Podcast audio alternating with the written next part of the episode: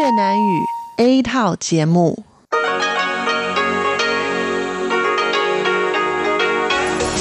Đây là Đài Phát thanh Quốc tế Đài Loan RTI.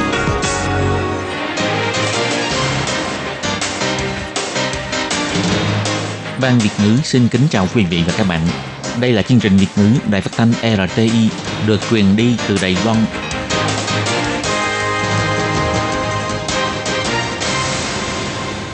Lê Phương xin chào các bạn, các bạn thân mến. Hoan nghênh các bạn theo dõi chương trình Việt ngữ hôm nay, thứ hai ngày 12 tháng 8 năm 2019, tức ngày 12 tháng 7 âm lịch năm kỷ hợi. Chương trình Việt ngữ hôm nay sẽ đem đến với các bạn các nội dung như sau.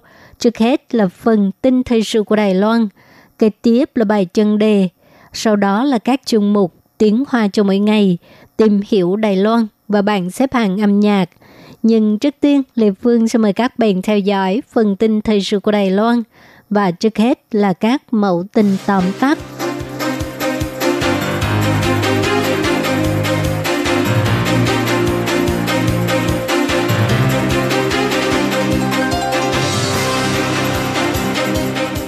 Tổng thống Thái Anh Văn cho biết, sự xung đột giữa cảnh sát và người dân Hồng Kông khiến cho con người lo âu.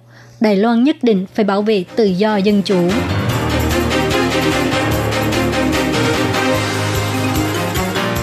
Liên Hiệp Quốc xóa bỏ bài viết đăng trên Twitter. Bộ Ngoại giao Đài Loan kêu gọi đừng hạ thấp Đài Loan nữa.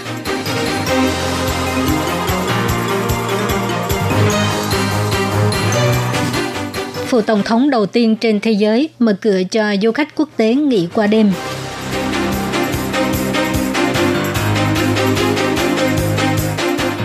Sắp mở cuộc họp xem xét điều chỉnh lương cơ bản, Hiệp hội Doanh nghiệp vừa và nhỏ trên toàn quốc kêu gọi phải có biện pháp hỗ trợ hoàn chỉnh.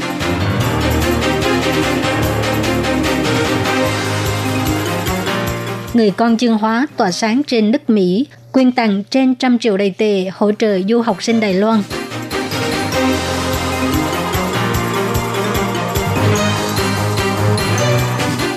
Mèo tiết kiệm điện khi sử dụng máy lạnh mà bạn nên biết.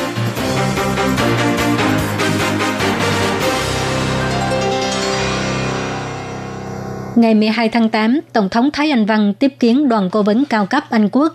Lúc phát biểu, bà cho biết nghị đề mà đoàn cố vấn hay là cá nhân quan tâm bao gồm chiến lược Ấn Độ-Thái Bình Dương, sức mạnh sắc bén của Trung Quốc và nghiên cứu tình thế của Hồng Kông và Đài Loan.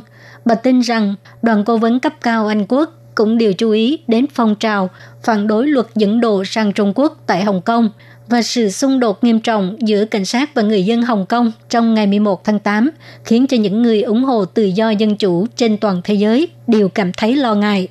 Tổng thống Thái Anh Văn nhấn mạnh, Đài Loan rất quan tâm đến sự phát triển của Hồng Kông, cũng sẽ bảo vệ nền tự do dân chủ của Đài Loan, tiếp tục làm ngọn hải đăng của nền dân chủ và cùng nỗ lực với các nước có ý tưởng tương tự. Tổng thống Thái Anh Văn vâng biểu thị, Đài Loan chúng tôi từng trải qua một chặng đường dân chủ đầy gian nan vất vả. Vì vậy, chúng tôi rất quan tâm và chú ý sự phát triển tự do dân chủ của Hồng Kông, bao gồm tôi và các đảng đoàn trong viện lập pháp đều lên tiếng ủng hộ Hồng Kông. Chúng tôi cũng tin rằng nhất định phải bảo vệ sự tự do dân chủ của Đài Loan – để cho Đài Loan tiếp tục làm ngọn hải đăng của nền dân chủ, cùng hợp tác với các nước có ý tưởng tương tự, cùng phân đấu cho sự phát triển dân chủ của toàn cầu.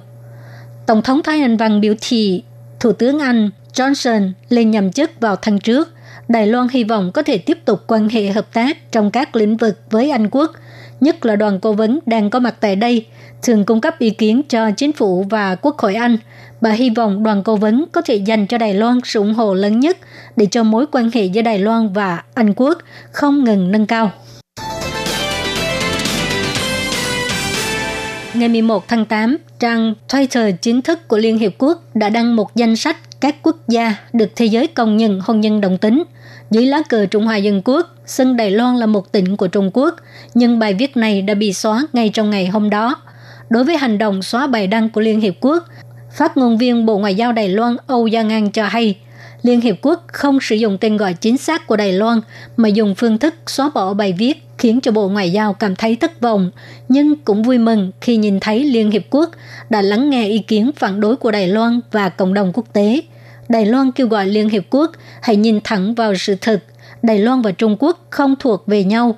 Trong bất kỳ sự bất đồng quốc tế nào, cần có vai trò trung lập để thúc đẩy hòa bình, khuyến khích các nước xảy ra tranh chấp, đối thoại và hợp tác với nhau.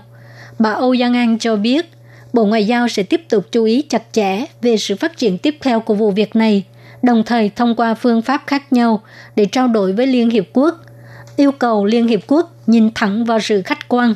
Trung Hoa Dân Quốc là một quốc gia độc lập có chủ quyền và chỉ có chính phủ do dân bầu ra mới có thể đại diện cho 23 triệu người dân Đài Loan trên thế giới.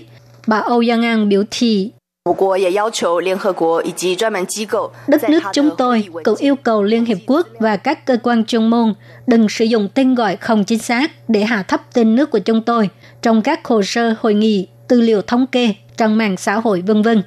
Bộ Ngoại giao kêu gọi Liên Hiệp Quốc nên nhanh chóng tìm ra phương thức phù hợp để chấp nhận sự tham gia của Đài Loan trong hệ thống Liên Hiệp Quốc, bởi vì Đài Loan có khả năng và sẵn sàng đóng góp sức mình cho cộng đồng quốc tế.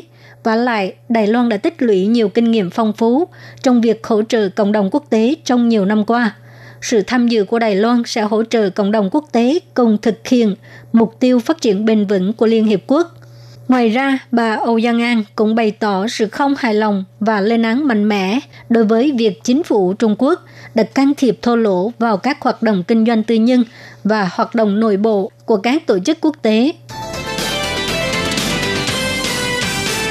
Đài Loan liên tục giành được sự khẳng định về đất nước thân thiện với thế giới, đất nước có chất lượng cuộc sống tốt nhất vân vân. Để thế giới nhìn thấy Đài Loan cảm nhận được sức sống và sự nhiệt tình của Đài Loan – Tổng hội Văn hóa Trung Hoa và Cục Du lịch đồng tổ chức hoạt động trải nghiệm miễn phí đến phủ Tổng thống nghỉ một đêm và tổ chức họp báo vào sáng ngày 12 tháng 8, tuyên bố chính thức khởi động trang web đăng ký tham gia hoạt động. Tổng thống Thái Anh Văn cũng đích thân tham gia clip video tuyên truyền hoan nghênh du khách quốc tế nghỉ qua đêm tại phủ Tổng thống. Chỉ cần đủ 20 tuổi, không có quốc tịch Trung Hoa Dân Quốc là có thể đăng ký tham gia kể từ hôm nay cho đến ngày 31 tháng 8 truy cập trang web để đăng tải clip giới thiệu về bản thân, bản kế hoạch du lịch và cung cấp thông tin cá nhân công khai như là mạng xã hội vân vân. Ban giám khảo bình chọn bao gồm Cục Du lịch, Hiệp hội Du lịch Đài Loan, chuyên gia quan sát xã hội Chiêm Vĩ Hùng, nhà văn du lịch Ngô Phùng và blogger du lịch nổi tiếng Hứa Kiệt. Dự kiến trung tuần tháng 9 sẽ công bố danh sách được bình chọn trên trang web hoạt động. Phát ngôn viên của phủ Tổng thống Trương Đôn Hàm cho biết, Phòng họp ở lầu 2 đang được sửa chữa, dự kiến sẽ hoàn thành vào cuối tháng 8. Đến lúc ấy sẽ làm nơi nghỉ một đêm cho du khách quốc tế trải nghiệm. Nhanh nhất vào tháng 10 là có thể đón tiếp đợt khách du lịch quốc tế. Trong giai đoạn đầu, dự kiến mở cửa 10 nhóm, mỗi nhóm nhiều nhất là hai người. Ông Trương Đôn Hàm biểu thị một phòng rộng khoảng 46 mét vuông vì cân nhắc đến vấn đề bảo vệ an ninh của vụ tổng thống, cho nên du khách vào ở phải tuân thủ các quy định liên quan, cấm đem theo những đồ vật nguy hiểm, có kiểm soát thời gian ra vào, 10 giờ tối đến 5 giờ sáng nghiêm cấm ra vào. Ông Trương Đôn Hàm biểu thị, phủ tổng thống đã có 100 năm lịch sử. Sau khi Tổng thống Thái Anh Văn lên nhậm chức, bà đã đẩy mạnh rất nhiều hoạt động mở cửa phủ tổng thống, bao gồm tháng 3 năm nay, triển lãm đặc biệt 100 năm được tổ chức tại phủ tổng thống. Buổi hòa nhạc được tổ chức vào tháng 4 bây giờ lại đưa ra hoạt động miễn phí nghỉ một đêm ở phủ tổng thống. Ông tin rằng hành động này có thể sẽ khiến cho du khách quốc tế cảm nhận được sự cởi mở, tự do và dân chủ của Đài Loan. Ông Trương Đôn Hàm cho hay. 我相信，呃，来去总统府住一晚这个活动 Tôi tin rằng hoạt động nghỉ một đêm ở phủ Tổng thống có thể khiến cho khách du lịch quốc tế muốn tìm hiểu Đài Loan có được một ấn tượng đầu tiên đối với Đài Loan, đó là dân chủ, tự do và cởi mở. Quốc gia duy nhất trên toàn thế giới mở cửa phủ Tổng thống cho du khách trải nghiệm nghỉ một đêm là Đài Loan, Trung Hoa Dân Quốc. Tôi tin rằng hoạt động này sẽ khiến cho những người trên thế giới có thể nhìn thấy Đài Loan với một góc độ khác Nhanh nhất là tháng 10, chúng tôi có thể đón tiếp mọi người.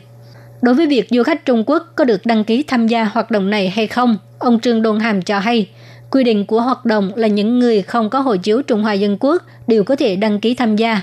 Phụ Tổng thống hoan nghênh tất cả du khách quốc tế muốn tìm hiểu vẻ đẹp của Đài Loan, trải nghiệm sức hấp dẫn của Đài Loan. Bộ Lao động sẽ mở cuộc họp xem xét lương căn bản vào ngày 14 tháng 8. Trước đây, Bộ Lao động cũng đã bày tỏ thái độ hy vọng có thể điều chỉnh lương cơ bản theo mô hình của những năm trước đây.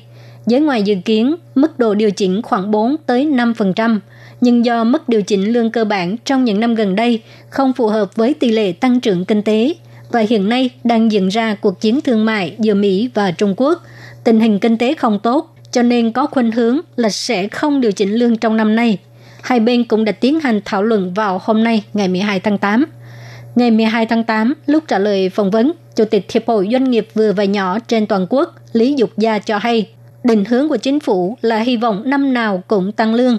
Nhưng trong các doanh nghiệp vừa và nhỏ, có đến 70% là doanh nghiệp nhỏ và siêu nhỏ. Trong lúc mọi người đều quan tâm về việc điều chỉnh mức lương là bao nhiêu, thì cũng nên cân nhắc đến vấn đề các doanh nghiệp nhỏ và siêu nhỏ có đủ khả năng để tăng lương hay không và lại cũng phải có biện pháp hỗ trợ đầy đủ. Ông Lý Dục Gia nói rằng phải có biện pháp cụ thể, đừng lúc nào cũng chỉ nói là mức điều chỉnh là 3% hoặc 5%, không được thì 3%. Việc còn lại là do các ông tự giải quyết. Về phần nhà đầu tư, phí tham gia bảo hiểm lao động và bảo hiểm y tế cũng sẽ tăng cao và điều do họ phải tự giải quyết. Doanh nghiệp nhỏ và siêu nhỏ không thể sinh tồn thì đó là việc của các anh. Mỗi lần họp đều kết luận như vậy. Chính phủ lúc nào cũng nói mọi người bàn thảo thương lượng với nhau nhưng lại không có biện pháp thương lượng nào. Sáng nay có rất nhiều đoàn thể bảo vệ lao động tụ tập trước cổng Bộ Lao động, họ dăng cao tấm vải và hô to khẩu hiệu yêu cầu cuộc họp xem xét lương ngày 14 tháng 8 ít nhất cũng phải tăng 5%. Trường thư ký Công đoàn đoàn kết Huỳnh Dục Đức chỉ ra, phía nhà đầu tư cứ nói rằng tình hình kinh tế năm nay không tốt, nhưng ban thống kê cho biết tăng mức lương cơ bản là có thể giúp kích thích tiêu dùng. Ủy ban Phát triển Quốc gia cũng cho hay, các doanh nhân Đài Loan trở về đầu tư nhiều hơn mọi năm. Sự tăng trưởng kinh tế năm nay sẽ tăng theo quý. Bộ Lao động cũng cho hay, điều chỉnh lương cơ bản không có ảnh hưởng đến công ăn việc làm của lao động, thậm chí là tỷ lệ thất nghiệp còn giảm xuống. Vì vậy, nhà đầu tư phản đối điều chỉnh lương cơ bản thật là vô lý. Sau khi có sự nghiệp thành công tại Mỹ, doanh nhân Đài Loan Dương Tính sinh ra và lớn lên tại Trường Hóa đã lần lượt thành lập quỹ học bổng tại năm trường đại học tại Nam California với tổng số tiền trên 170 triệu đầy tệ. Ông cho biết mục tiêu cuối cùng là hỗ trợ sự giao lưu giữa Đài Loan và Mỹ. Ngày 11 tháng 8, Hội đồng Hương Chương Hóa Bắc Mỹ tổ chức cuộc gặp gỡ hàng năm, có rất nhiều doanh nhân tại Nam Cali đến tham dự. Năm 2018, ông Dương Tính đã thành lập Hội đồng Hương Chân Hóa Bắc Mỹ. Hiện ông là chủ tịch thương hiệu đồ nội thất Sevi Classic và ngân hàng First General Bank và được mời làm cố vấn cho Viện Hành Chính. Học bổng Dương Tính được thành lập vào năm 2012. Mục đích là hỗ trợ sinh viên tốt nghiệp trường Đại học Sư phạm chương Hóa sang Mỹ du học. Học bổng Dương Tính năm nay mở rộng đối tượng trợ cấp hỗ trợ cho du học sinh theo học năm trường đại học của Nam Cali, mỗi trường trợ cấp trên 1 triệu đô la Mỹ. Ông Dương Tính sinh ra tại xã Phố Tâm, huyện Trương Hóa. Ông tự cho rằng ông đến từ một làng nghèo khó, nay sự nghiệp thành công. Ngoài đền đáp quê nhà, ông cũng hy vọng có thể đóng góp sức mình cho đất nước, đưa sức mạnh này trở thành ngoại giao quốc dân và phát huy sức ảnh hưởng ngày một to lớn. Động tác đầu tiên khi về đến nhà là mở máy lạnh, hưởng thụ không khí mát lạnh, dễ chịu. Nhưng khi nhìn thấy hóa đơn tiền điện thì trong lòng lại không dễ chịu chút nào. Sau đây là những bí quyết tiết kiệm điện mà bạn nên biết. Có người có thói quen là khi mở máy lạnh liền lập tức điều chỉnh nhiệt độ xuống mức thấp nhất. Đây là một hành vi sai lầm. Cách làm này sẽ khiến cho thiết bị hoạt động quá tải, gây lãng phí điện mà cũng không đạt được hiệu quả mong muốn. Tiếp đó là dàn nóng điều hòa nên đặt ở nơi thoáng mát, tránh ánh nắng trực tiếp và phải có mái che. Người quản lý cửa hàng điện máy họ Thái cho biết, Thông thường thì chúng tôi kiến nghị khách hàng là nên mua máy lạnh lớn, đừng mua loại nhỏ, đừng chọn điều hòa nhiệt độ thiếu công suất so với thể tích, nhu cầu sử dụng của căn phòng. Máy có công suất vừa đủ hoặc là thiếu thì sẽ buộc phải chạy liên tục, như vậy sẽ càng tốn điện hơn. Chúng ta đều biết khi mở máy lạnh muốn tiết kiệm điện thì phải mở thêm máy quạt điện, nhưng chúng ta phải chọn máy quạt điện sao cho phù hợp. Ông Thái cho hay. Chiếc máy này công suất tiêu thụ điện là 80W, còn đây là máy quạt chuyển đổi tần số, công suất tiêu thụ điện là 22W, lượng điện năng tiêu thụ cao gấp 3 lần. hãy chọn máy lạnh và máy quạt điện